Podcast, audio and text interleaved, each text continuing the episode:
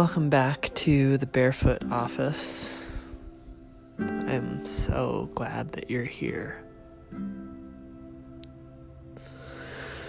It was a pink day for me today. My pink hat and pink t shirt and pink socks, and uh, I might get up at some point while I'm recording and get my pink blanket.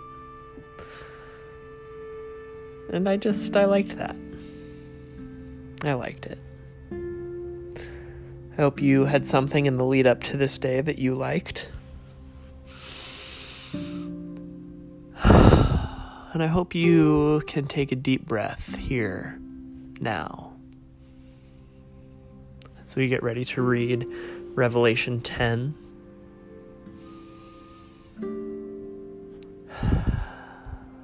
And I hope that you, like me, can take off your shoes and believe and enjoy that the space where you are is holy. As we read this chapter from Revelation, where does your attention go in it? I saw a mighty angel coming down out of the sky, clothed with a cloud. A rainbow was on his head. His face was like the sun, and his feet like pillars of fire. He had in his hand a little open book. He set his right foot on the sea and his left on the land. He cried with a loud voice, as a lion roars. When he cried, the seven thunders uttered their voices. When the seven thunders sounded, I was about to write, but I heard a voice from the sky saying, Seal up the things which the seven thunders said, and don't write them. The angel whom I saw standing on the sea and on the land lifted up his right hand to the sky, and swore by him who lives forever and ever, who created heaven and the things that are in it, the earth and the things that are in it, and the sea and the things that are in it, that there will no longer be delay. But in the days of the voice of the seventh angel, when he is about to sound, then the mystery of God is finished, as he declared to his servants the prophets. The voice which I heard from heaven again speaking with me said, Go, take the book which is open in his ha- in the hand of the angel who stands on the sea and on the land. I went to the angel, telling him to give me the little book. He said to me, Take it and eat it. It will make your stomach bitter, but in your mouth it will be as sweet as honey. I took the little book out of the angel's hand and ate it. It was as sweet as honey in my mouth. When I had eaten it, my stomach was made bitter. They told me, You must prophesy again over many peoples, nations, languages, and kings.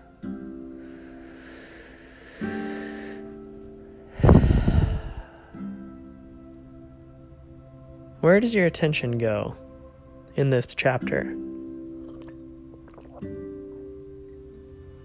A lot of things jump out at me. They told me, and just the incredible visual images. I almost want to color it out.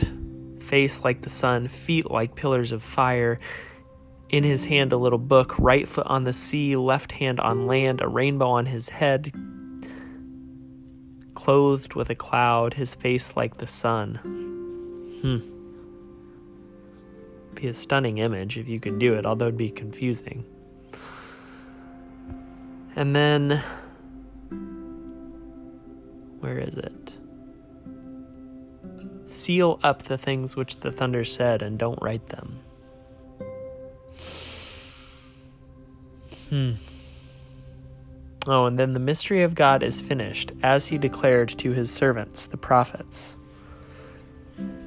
Just a lot. There's a lot.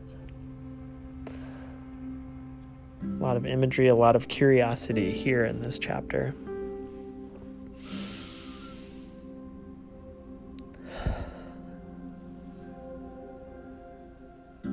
The second time as we read, what connection might you make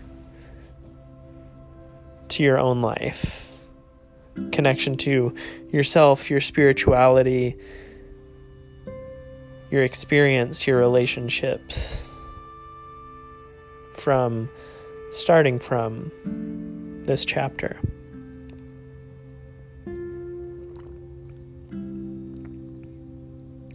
I saw a mighty angel coming down out of the sky, clothed with a cloud.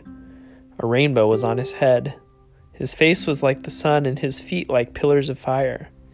He had in his hand a little open book. He set his right foot on the sea and his left on the land.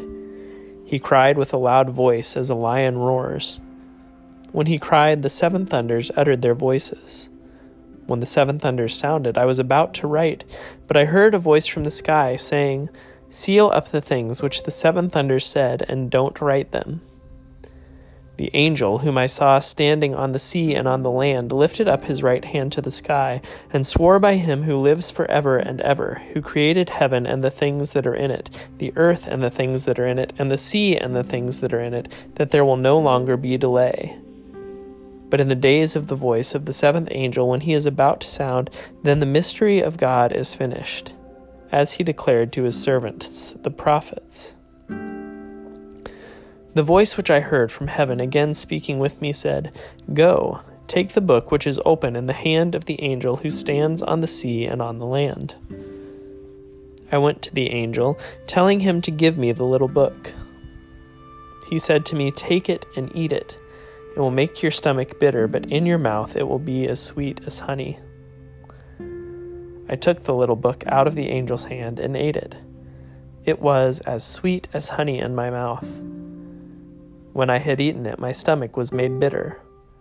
They told me, You must prophesy again over many peoples, nations, languages, and kings.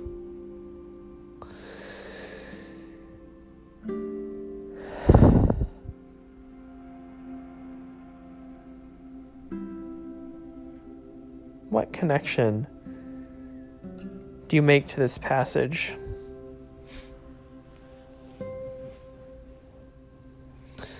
I guess I know a little bit. There was a phrase that I left out the first time that I thought of that jumped out at me instantly just from looking at the text before I even really was reading it. It will make your stomach bitter, but in your mouth it will be as sweet as honey.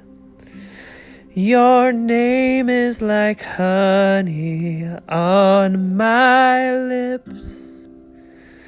Your spirit's like water to my soul. Your word is a lamp unto my feet. Jesus, I love you. I love you.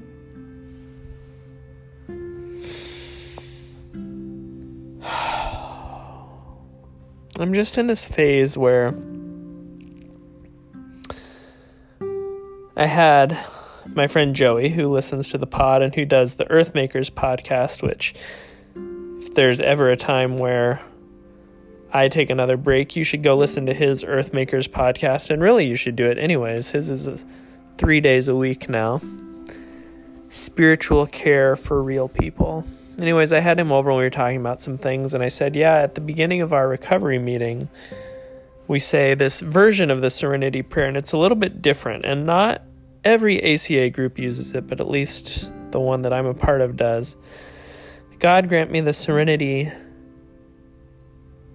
to accept the people I cannot change the courage to change the one that I can, and the wisdom to know that one is me. And I said to him, "Yeah, when we when we begin and end our meetings with that, I don't and I didn't even do it here. I don't say God at the beginning.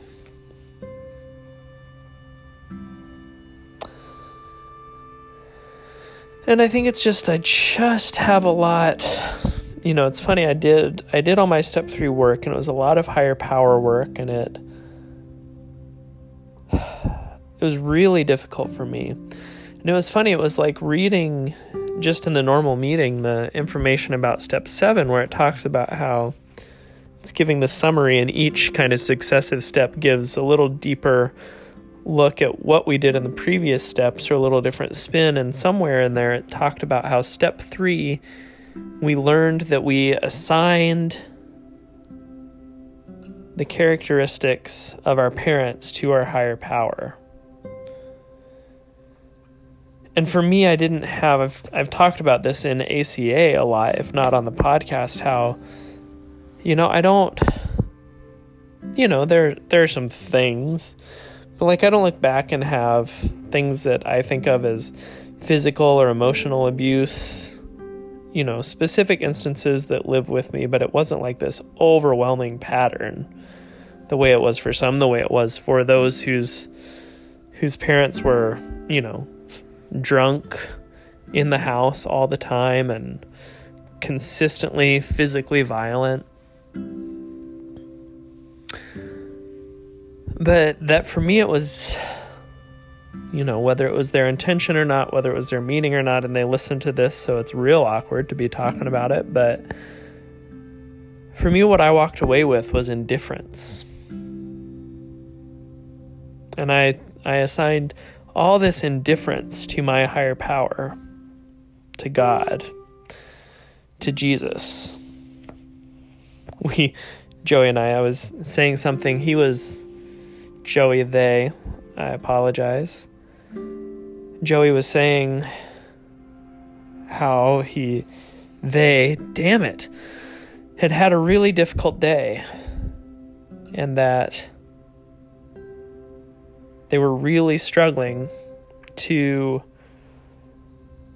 just have a hard day because all they could believe was that they had to be on and perfect and ready and have the energy to take care of other people when they're having a hard day. And I was like, oh man, isn't that some Jesus was an Enneagram 2 evangelical bullshit? And we kind of laughed at that. But what I took from so much was that I have to take care of other people, bear each other's burdens, and I heard bear everyone else's burdens.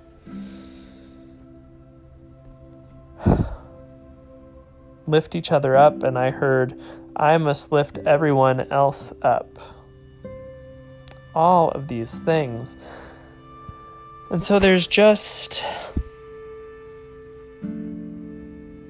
this sense, and I've said this in my meetings, that the way that that cocktail of things interacted with me faith and parenting, and just the way that I made my way through the world, my particular coping mechanisms meant that a lot, a lot, a lot of self erasing happened, of not showing up with my whole self, of not being present, of just hiding who and what I am. And so there's a lot of that that tastes sweet on my mouth, but has some bitterness in my stomach. Not good or bad, but both and. Sweet and bitter.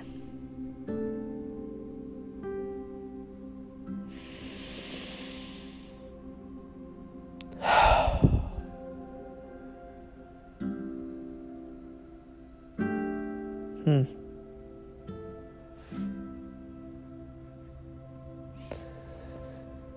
This third time, as we read, what's your intention? Now that we've read and reflected on this passage, what can you imagine yourself doing in the stuff of your actual life? I saw a mighty angel coming down out of the sky, clothed with a cloud. A rainbow was on his head. His face was like the sun, and his feet like pillars of fire. He had in his hand a little open book. He set his right foot on the sea and his left on the land. He cried with a loud voice as a lion roars. When he cried, the seven thunders uttered their voices. When the seven thunders sounded, I was about to write, but I heard a voice from the sky saying, Seal up the things which the seven thunders said, and don't write them. The angel whom I saw standing on the sea and on the land lifted up his right hand to the sky and swore by him who lives for ever and ever, who created heaven and the things that are in it, the earth and the things that are in it, and the sea and the things that are in it, that there will no longer be delay. But in the days of the voice of the seventh angel, when he is about to sound, then the mystery of God is finished, as he declared to his servants the prophets.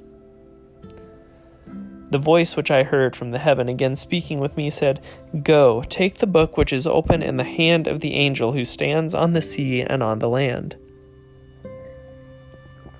I went to the angel, telling him to give me the little book. He said to me, Take and eat it. It will make your stomach bitter, but in your mouth it will be as sweet as honey. I took the little book out of the angel's hand and ate it. It was as sweet as honey in my mouth. When I had eaten it, my stomach was made bitter. They told me, You must prophesy again over many peoples, nations, languages, and kings.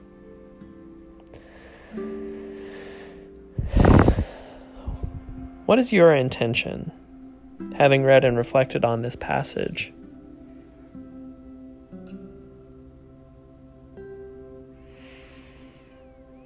For me, it's to couple of weeks ago, the first week where I took a break from recording.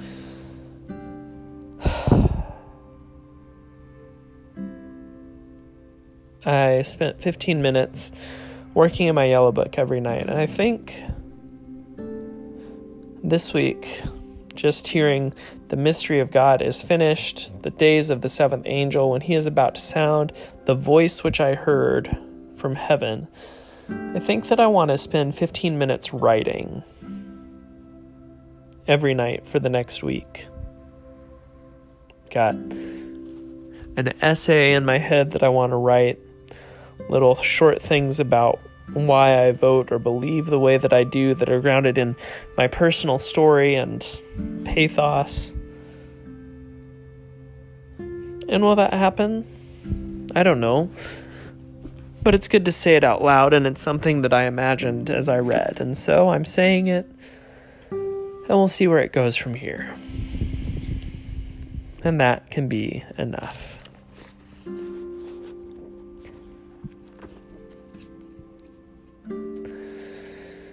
Almighty and everlasting God, in Christ you have revealed your glory among the nations. Preserve the works of your mercy, that your church throughout the world may persevere with steadfast faith in the confession of your name. Through Jesus Christ our Lord, who lives and reigns with you and the Holy Spirit, one God for ever and ever. Amen. Hope and joy be yours. For you have within you, for you are the light of God the light of the world, always.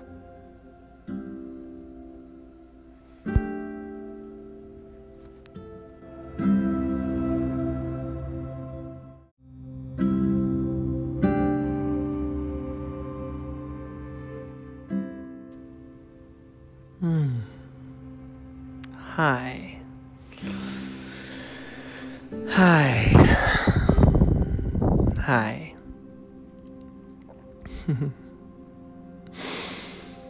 Welcome back to the Barefoot Office.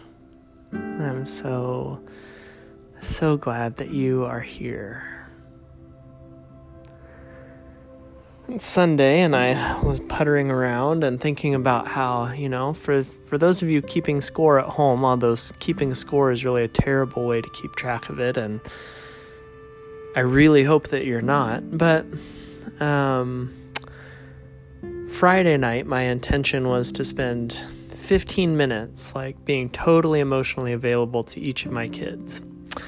And I didn't do it for all three of them on Friday, but or on Saturday, but I did for my younger two. And then this afternoon, I took my oldest out and we just played at the skate park with his scooter and with his RC car for 45 minutes. So I did that. And then last night I talked about wanting to write 15 minutes every night this week, and I didn't do that today. I worked a lot. Um, and I came back and I had plenty of time, but I just I needed to clean my space a little bit. I vacuumed, I swept, I did the dishes and put them away. I lit a candle and I did just some really, really gentle stretching on my floor in the candlelight. It was really good. I needed that slowness. And also, most nights I wait until 10 p.m. to, to do this, to record.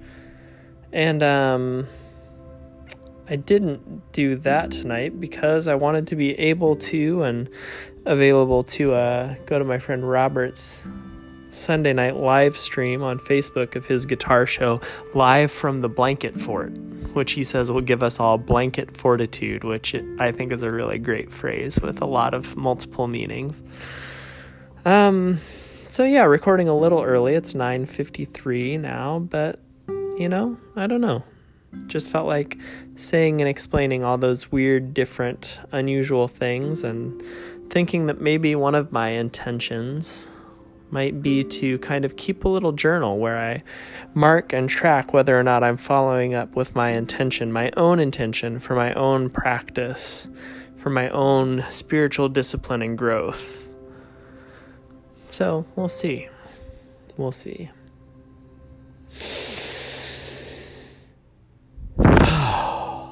After all that, take a deep breath. We need it.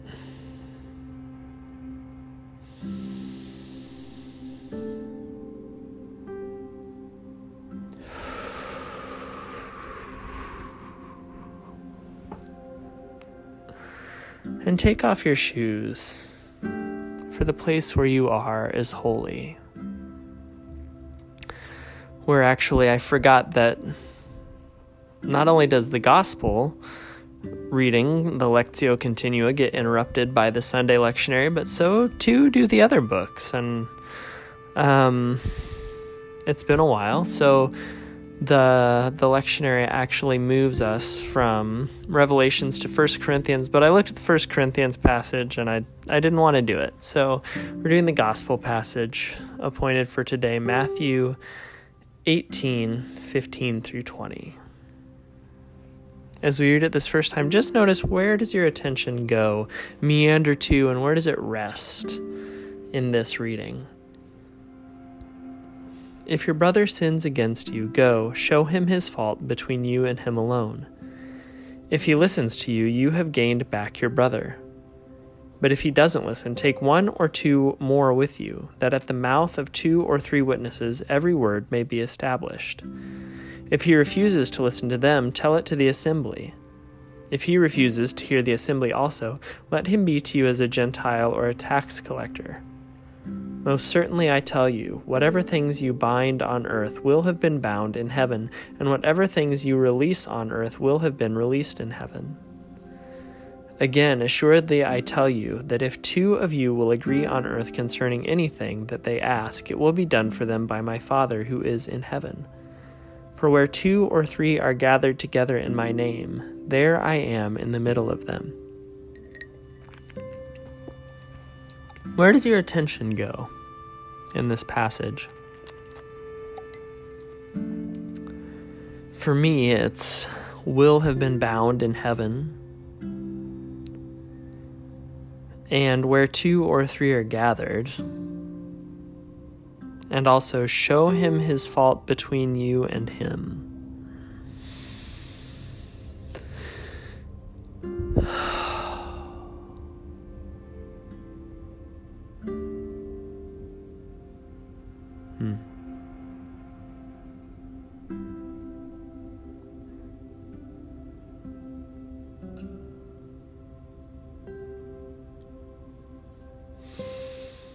As we read this second time, what connection do you make from this reading to the stuff of your life? If your brother sins against you, go, show him his fault between you and him alone. If he listens to you, you have gained back your brother. But if he doesn't listen, take one or two more with you that at the mouth of two or three witnesses every word may be established.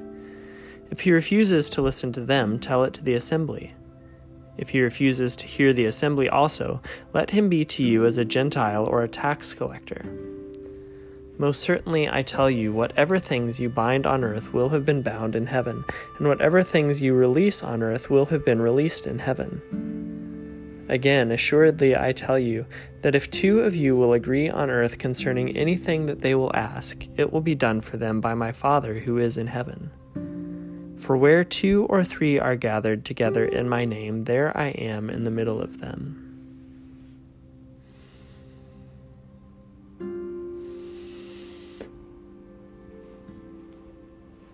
What connection do you make to this reading? For me, I connect that first couple of sentences, that first verse to my ACA program.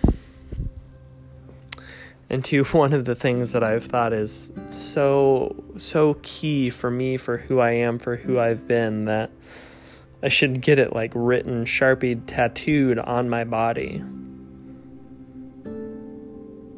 And it's that fundamental act of self-betrayal of an ACA is not to tell their own story. If your brother sins against you, go show him his fault between you and him alone. Or you could you could not do that. I could not show him his fault. I could not talk to him about it. I could not tell him anything about it. I could just ignore it. I could hope it goes away. I could just deal with the pain of it internally. I could just hold on to it. I could just let it create resentment. I could just bury it. I could just let it tear us apart. I could let it keep distance between us. And so have I done. And so have I done with every, every, every relationship that I have. My fundamental pattern, my fundamental act of self betrayal is to live my life alone, to isolate, to be in secret, not to show my brother his fault between me and him to bury the pain of it.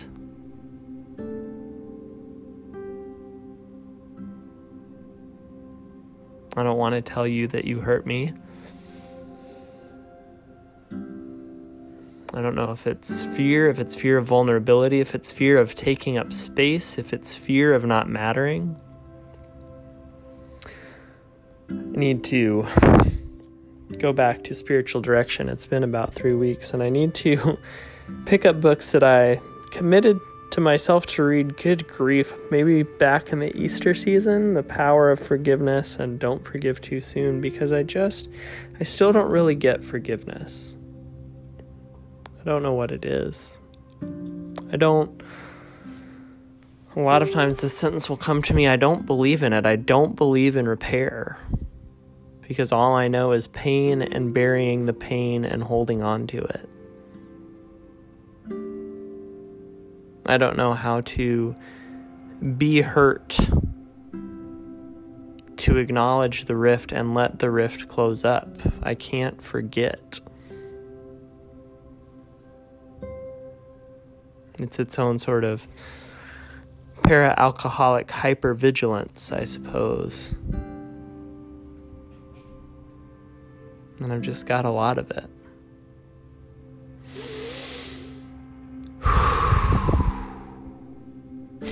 Maybe I should have done the Corinthians passage.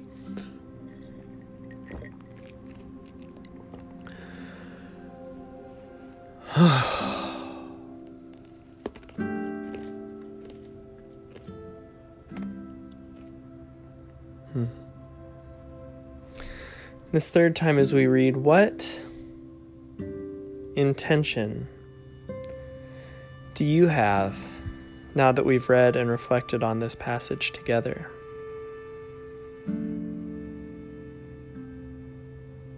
If your brother sins against you, go, show him his fault between you and him alone. If he listens to you, you have gained back your brother. But if he doesn't listen, take one or two more with you, that at the mouth of two or three witnesses every word may be established. If he refuses to listen to them, tell it to the assembly. If he refuses to hear the assembly also, let him be to you as a Gentile or a tax collector. Most certainly I tell you, whatever things you bind on earth will have been bound in heaven, and whatever things you release on earth will have been released in heaven. Again, assuredly I tell you that if two of you will agree on earth concerning anything that they will ask, it will be done for them by my Father who is in heaven. For where two or three are gathered together in my name, there I am in the middle of them.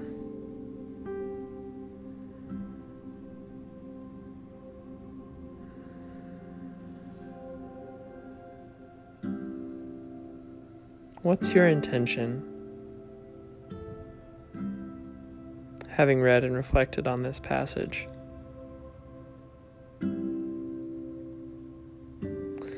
Have a couple of things, a couple of people that I want to tell that they hurt me, but even as I think about it, I know that I won't. It risks too much. It's too weird and awkward and strange and fearful, and I'm just not there been thinking recently about how in lots of ways the uh, the primary anal- analogy allegory the primary place that I go when I'm looking to draw a parallel to my own life is usually Harry Potter. And sometimes the seven books published by J.K. Rowling, but sometimes the fan fiction story After the End, written by Arabella and Zsenya, which was uh, I discovered on fanfiction.net and then I read on sugarquill.com, sugarquill.net, I don't know. And have reread at least once every year. Definitely since 2012. Probably twice a year from 2012 to 2018 and maybe once a year gracious since 2003, 2004.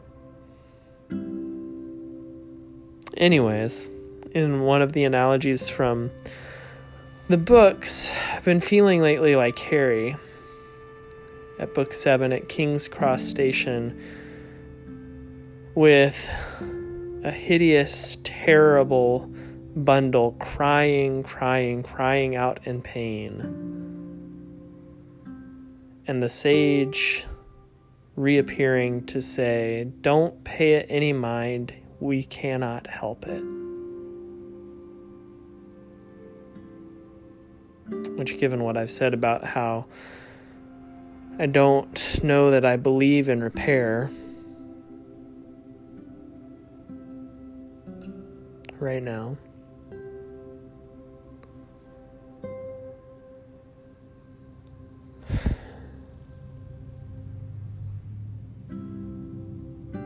Has has a whole separate meaning.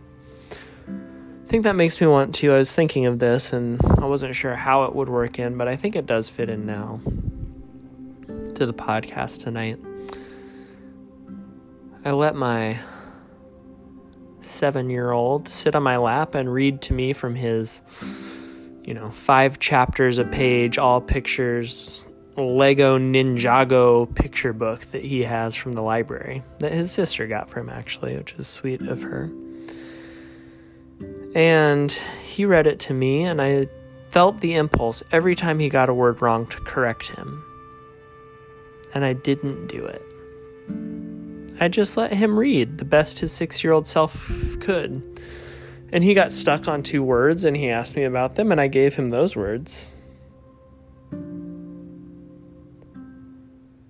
And it just felt really big to me to not correct him and that being corrected, even in the name of you can do it better, this is how you learn, is contributes to that perfectionism, that need to not be wrong, that fear, that smallness of spirit that I see in myself.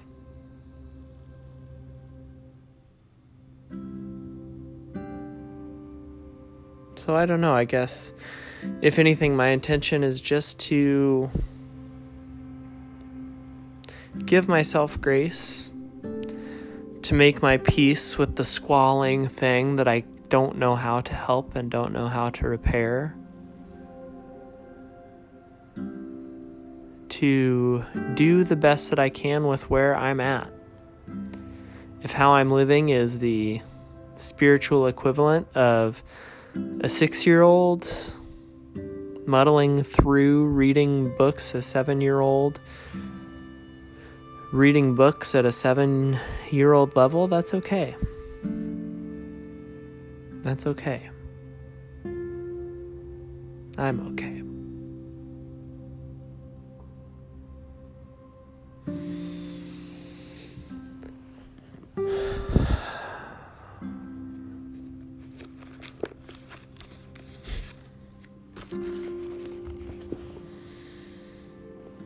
Almighty and everlasting God, increase in us the gifts of faith, hope, and charity,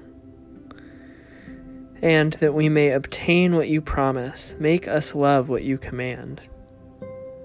Through Jesus Christ our Lord, who lives and reigns with you and the Holy Spirit, one God, forever and ever. Amen. Hope and joy be yours. That there is something out there, whether you know it, whether you are conscious of it or not, that there is something out there that you want to obtain, and that you may one day obtain it. For you have within you, for you are, the light of God, the light of the world, always.